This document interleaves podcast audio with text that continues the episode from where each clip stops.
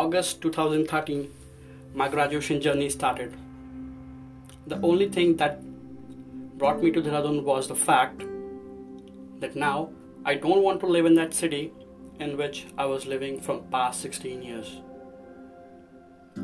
Hi, my name is Pupendra Devedi and I am back with this episode 9 and the title is Early Taste. So in my life, every decision is took by my parents till that day. But this, uh, this decision changed my life. So very soon, first semester results were declared and I was having two stars on my report card. So that is two backs. It meant I was unable to clear two subjects. It was the first time when I failed in an exam. The world stopped for me. My classmates didn't believe me and they were looking at me very surprisingly as if I was telling a lie. But that was not a problem problem was that in the evening a phone call would come of my mother and I will have to explain her how I failed. And she will probably doubt myself and my decision of relocating to a new city. Well, that was a long night for me, but failure didn't stop here. Second semester results came and I was again having two backs.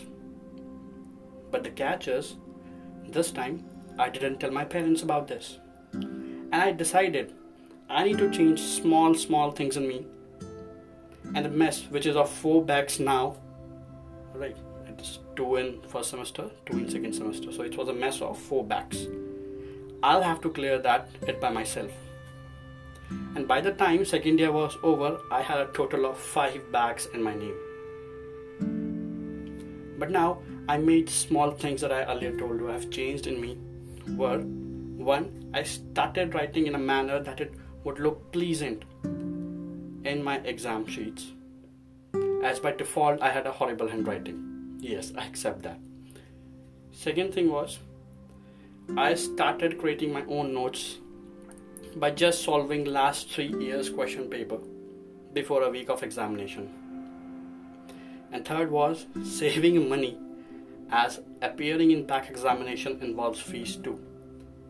And it took me double or triple attempts to clear my every single subject that I was having the backs. But by the end of the fourth year, I, cl- I cleared all my backs with a smile.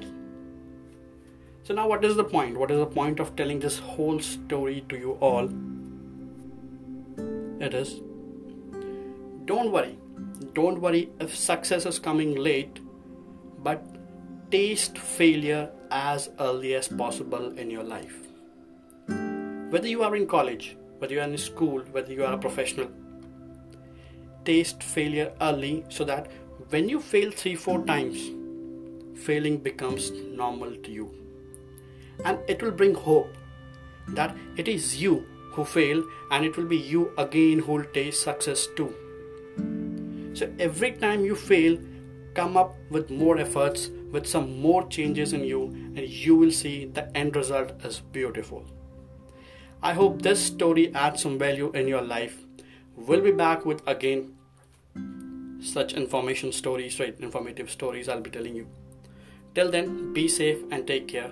This is your host Pupen Trivedi signing off happily. Thank you so much for listening till the end.